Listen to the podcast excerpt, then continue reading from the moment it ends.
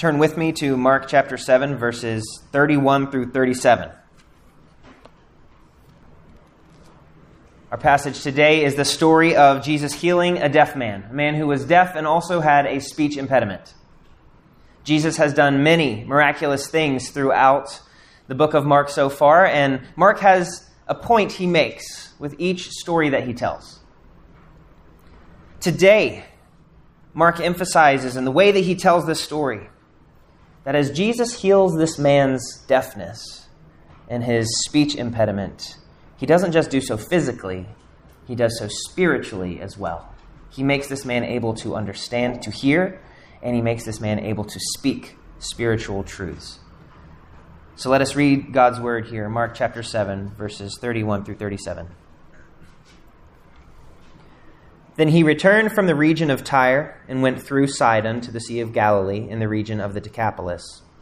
And they brought to him a man who was deaf and had a speech impediment, and they begged him to lay his hand on them.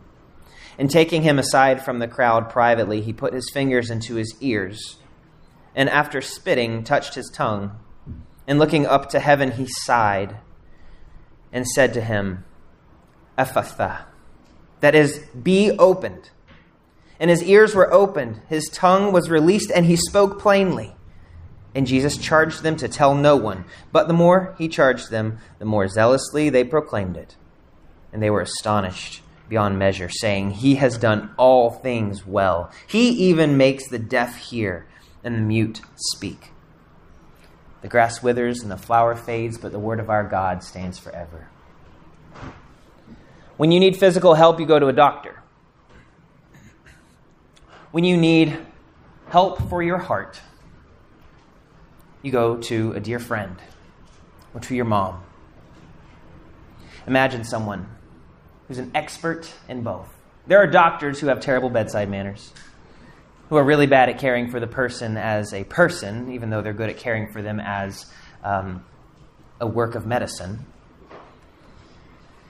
And there are plenty of dear friends and mothers who know nothing about using a scalpel in the operating room.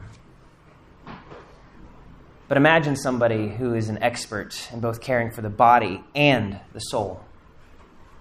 Jesus heals today this, this man physically, but he heals physically as an illustration of his spiritual healing that he accomplishes in the life of this man and in every believer. For example, last week in the Feast of Crumbs, we saw there the hope of salvation demonstrated to this woman in the body and the blood of Jesus as she feasted on crumbs in that parable. So this week, as we see the deaf man, the deaf and speech impaired man being healed, at, that demonstrates both the raising of spiritually dead people to spiritual life. Everybody is spiritually dead until the Spirit wakes them up. And it illustrates the restoration of the physical body on the last day. Mark is strategically and intentionally telling us the multi layered complexity of salvation with the abundant blessings that Jesus gives to those who believe in him. So, we'll briefly look at setting the stage for the healing in this text, and then we'll look at the bodily healing, and then we'll really dive in and spend most of our time looking at the significance of the spiritual healing of this man here. So, let's look at the stage really quickly in verses 31 and 32. First of all, Jesus is on the move again. From the region of Tyre and Sidon, he goes down to the Decapolis. Now, there's much debate over why this, why Mark describes Jesus' course in this way, because Tyre is south of Sidon and the Decapolis is southeast of both of those. So, why would Jesus go from the region of Tyre through Sidon to the north and then down south to the Decapolis? Well, first of all, we were told Jesus was in the region of Tyre and Sidon, so he could have been closer to Sidon. Also, Sidon could have been quite an easy place to refuel and grab some food, but then, most clearly, there was a path a pass through the mountains that went from Sidon down to the Decapolis. So, at a first reading, some people might say this, this is a circuitous route. Why would Jesus go this way? But upon further study, we realize geographically it's really hard to go straight from Tyre down to the region of Galilee. Either way, what we see is that Jesus is intentionally in Gentile territory going from Gentile territory to Gentile territory because it is important that the gospel be shown to Gentiles.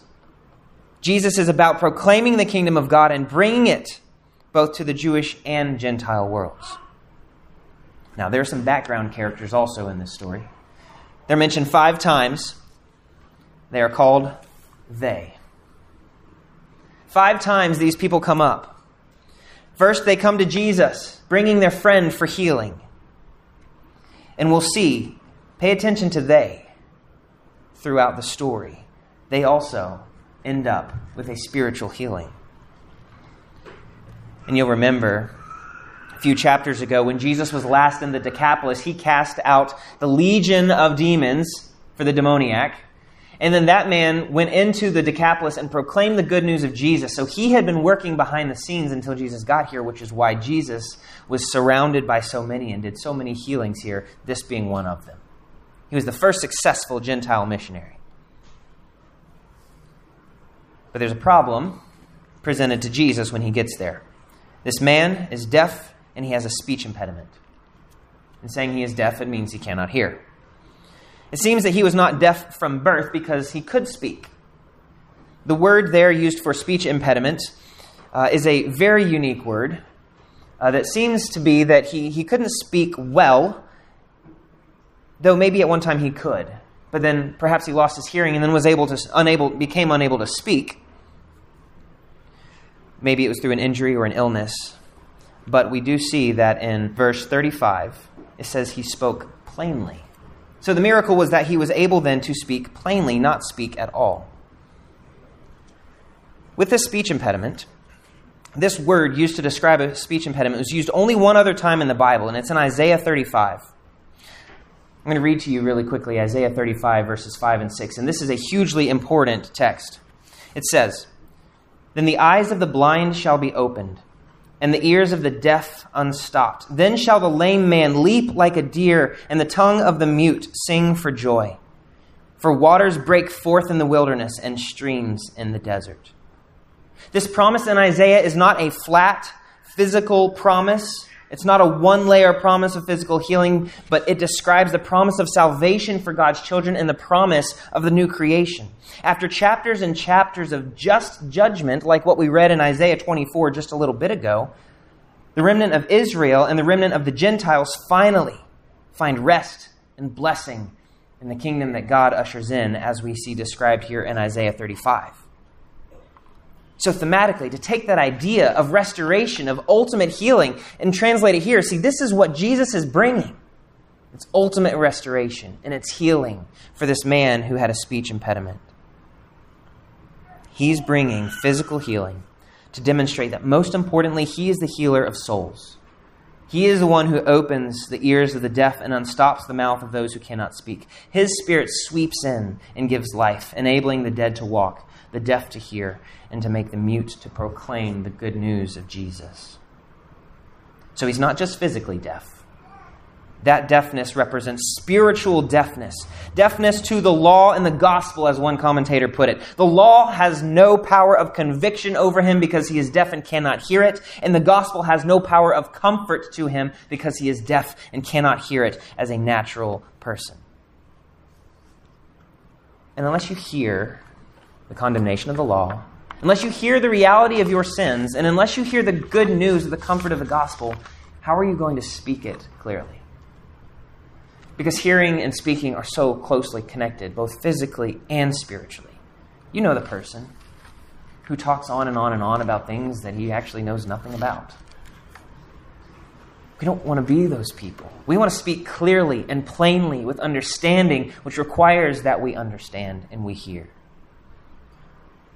One more thing in the stage here Jesus took him aside from the crowd privately. Jesus took this man away. Jesus was not, was not trying to set up a show that made him look amazing. He was there out of compassion to care for the man. He even demands silence at the end. He doesn't want this news spreading. Whether it's strategic or out of compassion, there is compassion on Jesus' part for this man. He has, Jesus has been trying to protect his reputation. The last time he was in the Decapolis, he told the man who had had the legion, Go and proclaim, yet now he says, Don't share. Perhaps he's in a different region, a more Jewish region where the messianic misunderstanding might be a problem. Or perhaps his fame has already spread so much now that there's great danger in the crowds hindering his mission and pressing in upon him again. No matter how, we understand that the stage is set for healing. A healing like we've seen so far in Mark. Something like casting out demons, healing fevers and paralysis and withered hands and hemorrhaging, cleansing lepers, calming the wind and waves, feeding the 5,000 and raising the dead. Something great is about to happen with Jesus on the scene. So let's look at the bodily healing, the physical healing. There was great expectation. They came and asked Jesus. They, the background characters, they came and asked Jesus to lay his hand on this man. Because it was understood that in the laying on of hands, there was power and there was healing. So Mark tells us very specifically how Jesus healed this man, and there's good reason to think that this is because Peter remembers this story in particular and is giving eyewitness account of what he saw. It's a little bit strange. Jesus puts his fingers in the man's ears. He then spits and touches the man's tongue in order to free this man's ears and mouth. When Jesus puts his fingers in the man's ears, first of all, to touch such a person is a sign of compassion. Jesus cares for him. He is identifying with him. He is not afraid to be near him. He's not a magician or a superstitious healer's remedy. That's not what putting your fingers in the ears is. Instead of it's a sign of his engagement with the man. And that's what Peter remembered Jesus doing. And then Mark tells us that Jesus spit. I don't like to get into Greek in too much detail, but I'll tell you the Greek word for spit. Ptuo. It's one of those words that sounds exactly like what it is. They thought that famous people's ptusas had magic powers. They thought if I could just get the spit of the emperor, there was great cultural expectation that great people's spit could be powerful. Also, in the Greek world, they had sought all kinds of balms and remedies. This was a place where they were looking for medical cures. I mean, the greatest technology, latest theories. But Jesus shows, I am the source. I have the authority. I have the power to heal. That's what Jesus is saying here. And from Jesus' mouth, come words of life. Not just to fix this man's speech impediment, but also to open up his spiritual life, to proclaim the good news of Jesus.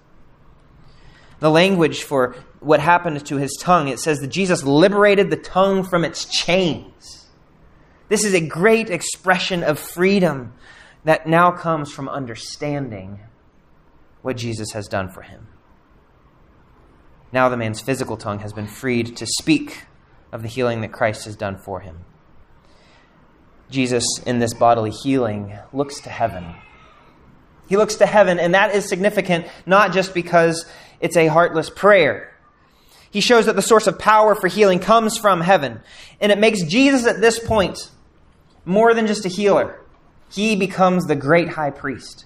Because as he looks to heaven and intercedes on behalf of his people, he is at the throne room of God, looking to heaven asking for healing on behalf of this man. As they, the background characters, they brought this man to Jesus, so they actually came to the throne room of heaven because Jesus, the great high priest, was interceding for them with the Father as he looked up to heaven. And in that moment, God blessed the man by his son's presence there with him. God blessed the man who could not speak clearly.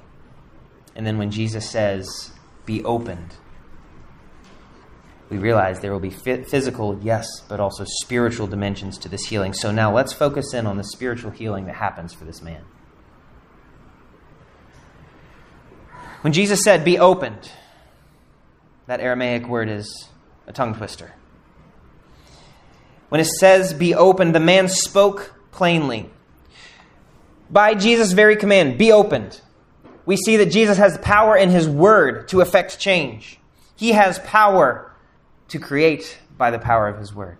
As we see in Genesis and in John, his very word has power. And so when he says, be opened, it affects change.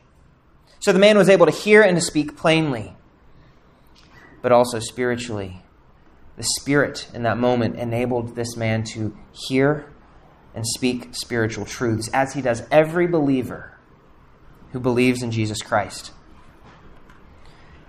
Jesus sighed.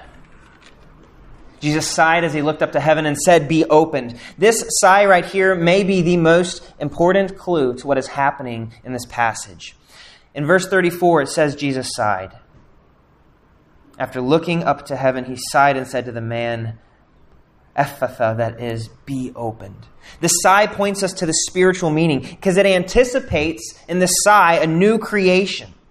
Because Jesus as the high priest of Hebrews 4:15 is sympathizing with their weaknesses. He is broken over the condition of the world. He says, "I understand the pain that you are feeling.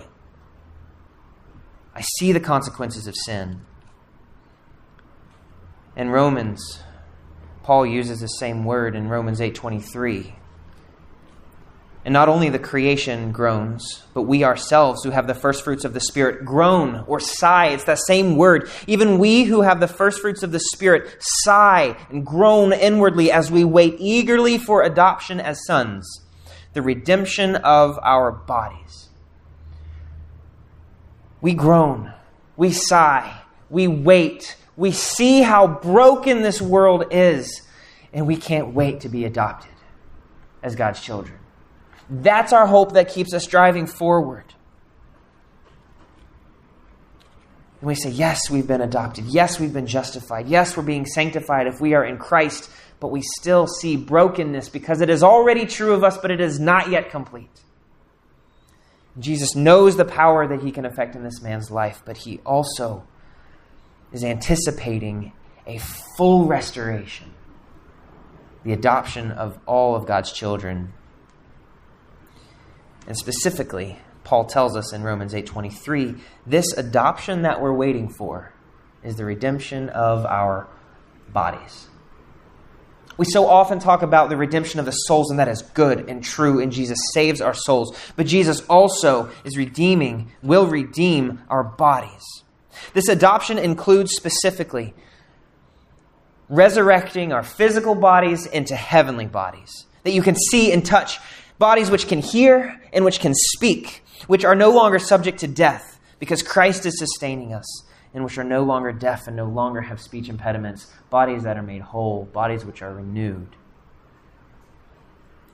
So as Jesus sighs as he looks to heaven, he says, I'm right here beside you. I am sympathizing with your weakness, and I can't wait with you for the completed redemption for justification, for sanctification, for adoption of the children, even the redemption of their bodies. And this is for anyone who has faith in Jesus. This is for any person who understands and submits to the truth of the gospel. Jesus shows this redemption by healing this man's body, saying, This is the type of healing that you will receive spiritually if you are in Jesus but it is only for those who have faith. For those who do not believe, the rest remain in brokenness and worse, in eternal punishment, like what is described in Isaiah 24.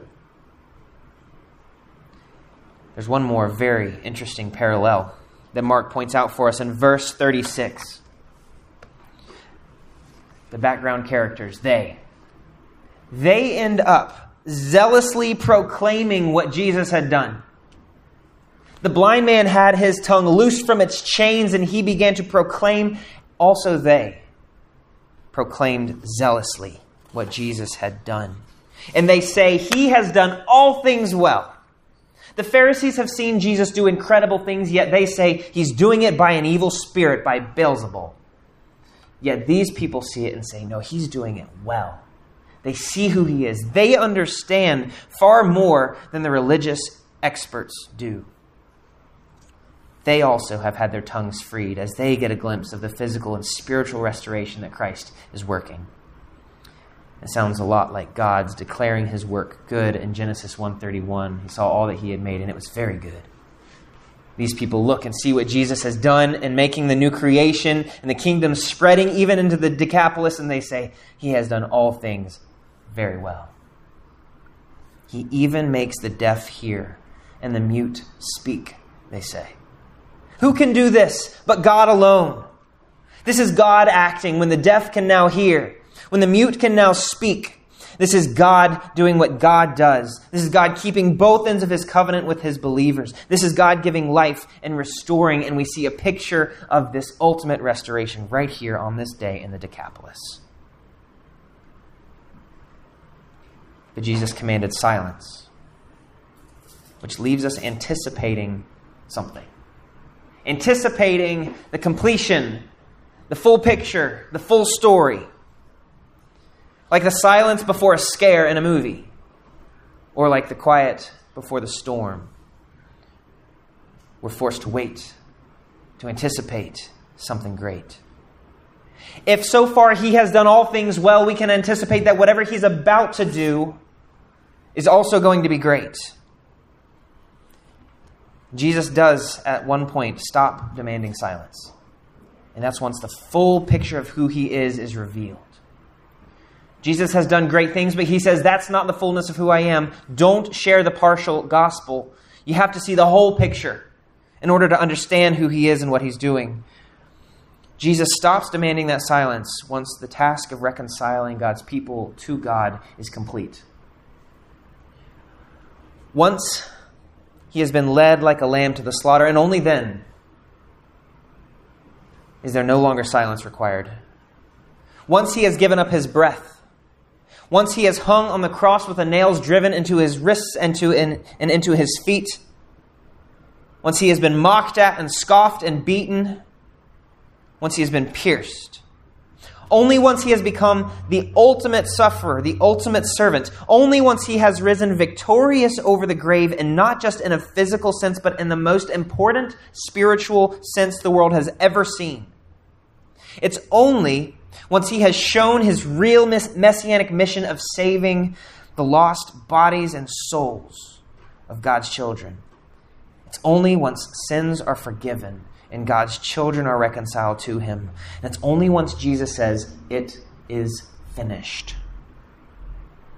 It's only once salvation is accomplished, not just made possible, it is only then that the full picture of the Messiah is seen and can be understood and can be proclaimed in its fullness.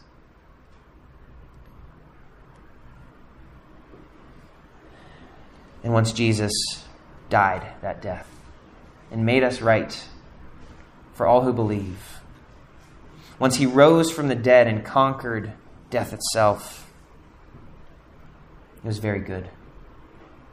Because in that new creation, we have been welcomed in. And all the promises of restoration that come from the Old Testament and from Mark and from the life of Jesus, specifically, I think of Isaiah 35, which we read earlier.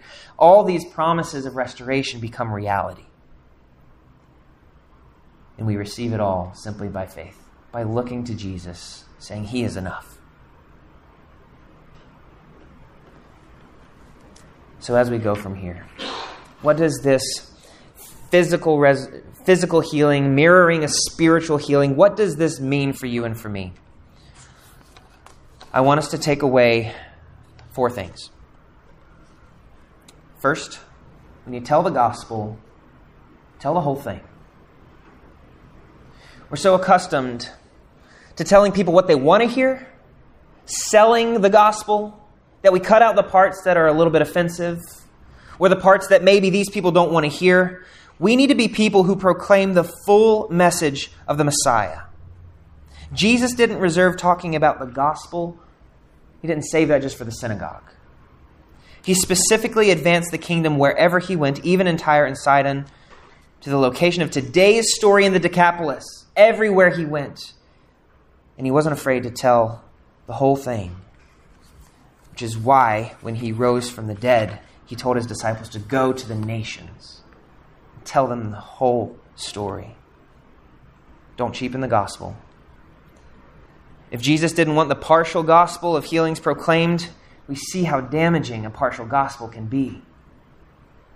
If he didn't want the nationalistic revolution gospel taught, then why would we ever be okay with a gospel tailored for one side of the aisle or the other? Don't leave out the parts that are hard to talk about. The power of God for salvation should never be cheapened.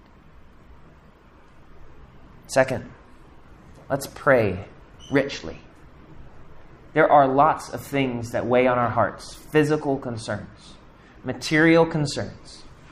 Let's not just pray for the physical nature of these things. Let's pray richly and let's pray spiritually, realizing that in all these things, God is also working on the hearts of his people and drawing people near.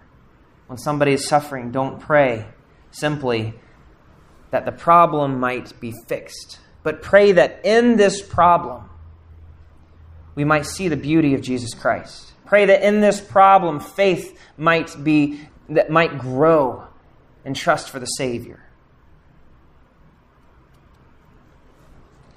Third, know that when you're broken, you have someone who cares. Remember how when you were a kid, when you bumped or scratched or scraped your arm, a kiss from your mom would make it all better? She didn't have the magic touch. Sorry to break it to you. She didn't actually heal the scratch. She knew what you really needed. She cared for your heart, she cared for your fears. Here's a promise for you. When you feel your brokenness, your scratches and your bumps and your scrapes and your bruises, run to Jesus for help because he cares. He has sighed and groaned. He has longed for your redemption, even the redemption of your body, which he will restore. But he also knows what you really need. He sympathizes with your weaknesses. He cares for your soul. He is the balm that you need. Even when you think that you need a physical fix, because in Him, salvation provides real, lasting, eternal hope.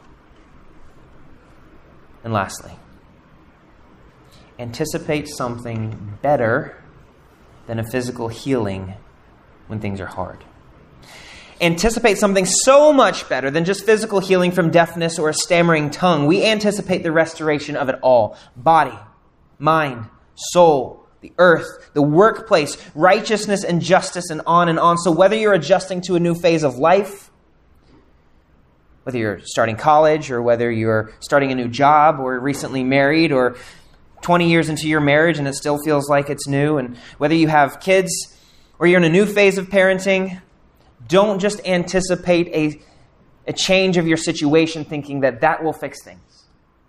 We need to anticipate something so much greater than that.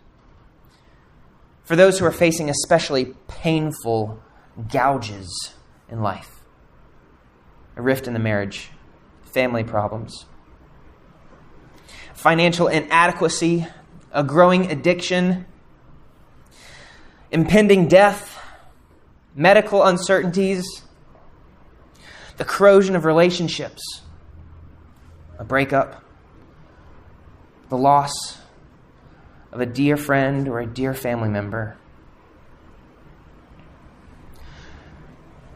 Whatever the painful gouge is, there's hope coming. At the physical level, maybe. At the spiritual level, absolutely for those who are in Jesus. There will be rest for the weary. Jesus has suffered with you and for you. If death prevails in your situation today, it will not prevail in the end. Because Jesus has conquered that enemy of yours. He has done all things well. He cares for your soul well. He has redeemed you well, and He will carry you home both body and soul, and He will do it well. Let's pray.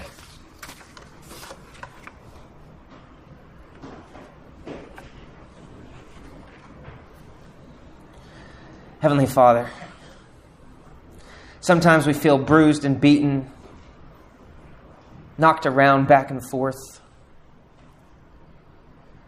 We need to be reminded that you are the one who cares and who heals. You are the one who works redemption. You are the one when you said it is finished on the cross. your people, their salvation was secured. We thank you that we have confidence in Jesus Christ, that we have hope, that we can look forward to a restoration. We thank you for your Spirit who gives eyes to see and ears to hear. Would we be people also whose tongues are loosed to proclaim the good news of Jesus? It's in His name we pray, by the Spirit. Amen.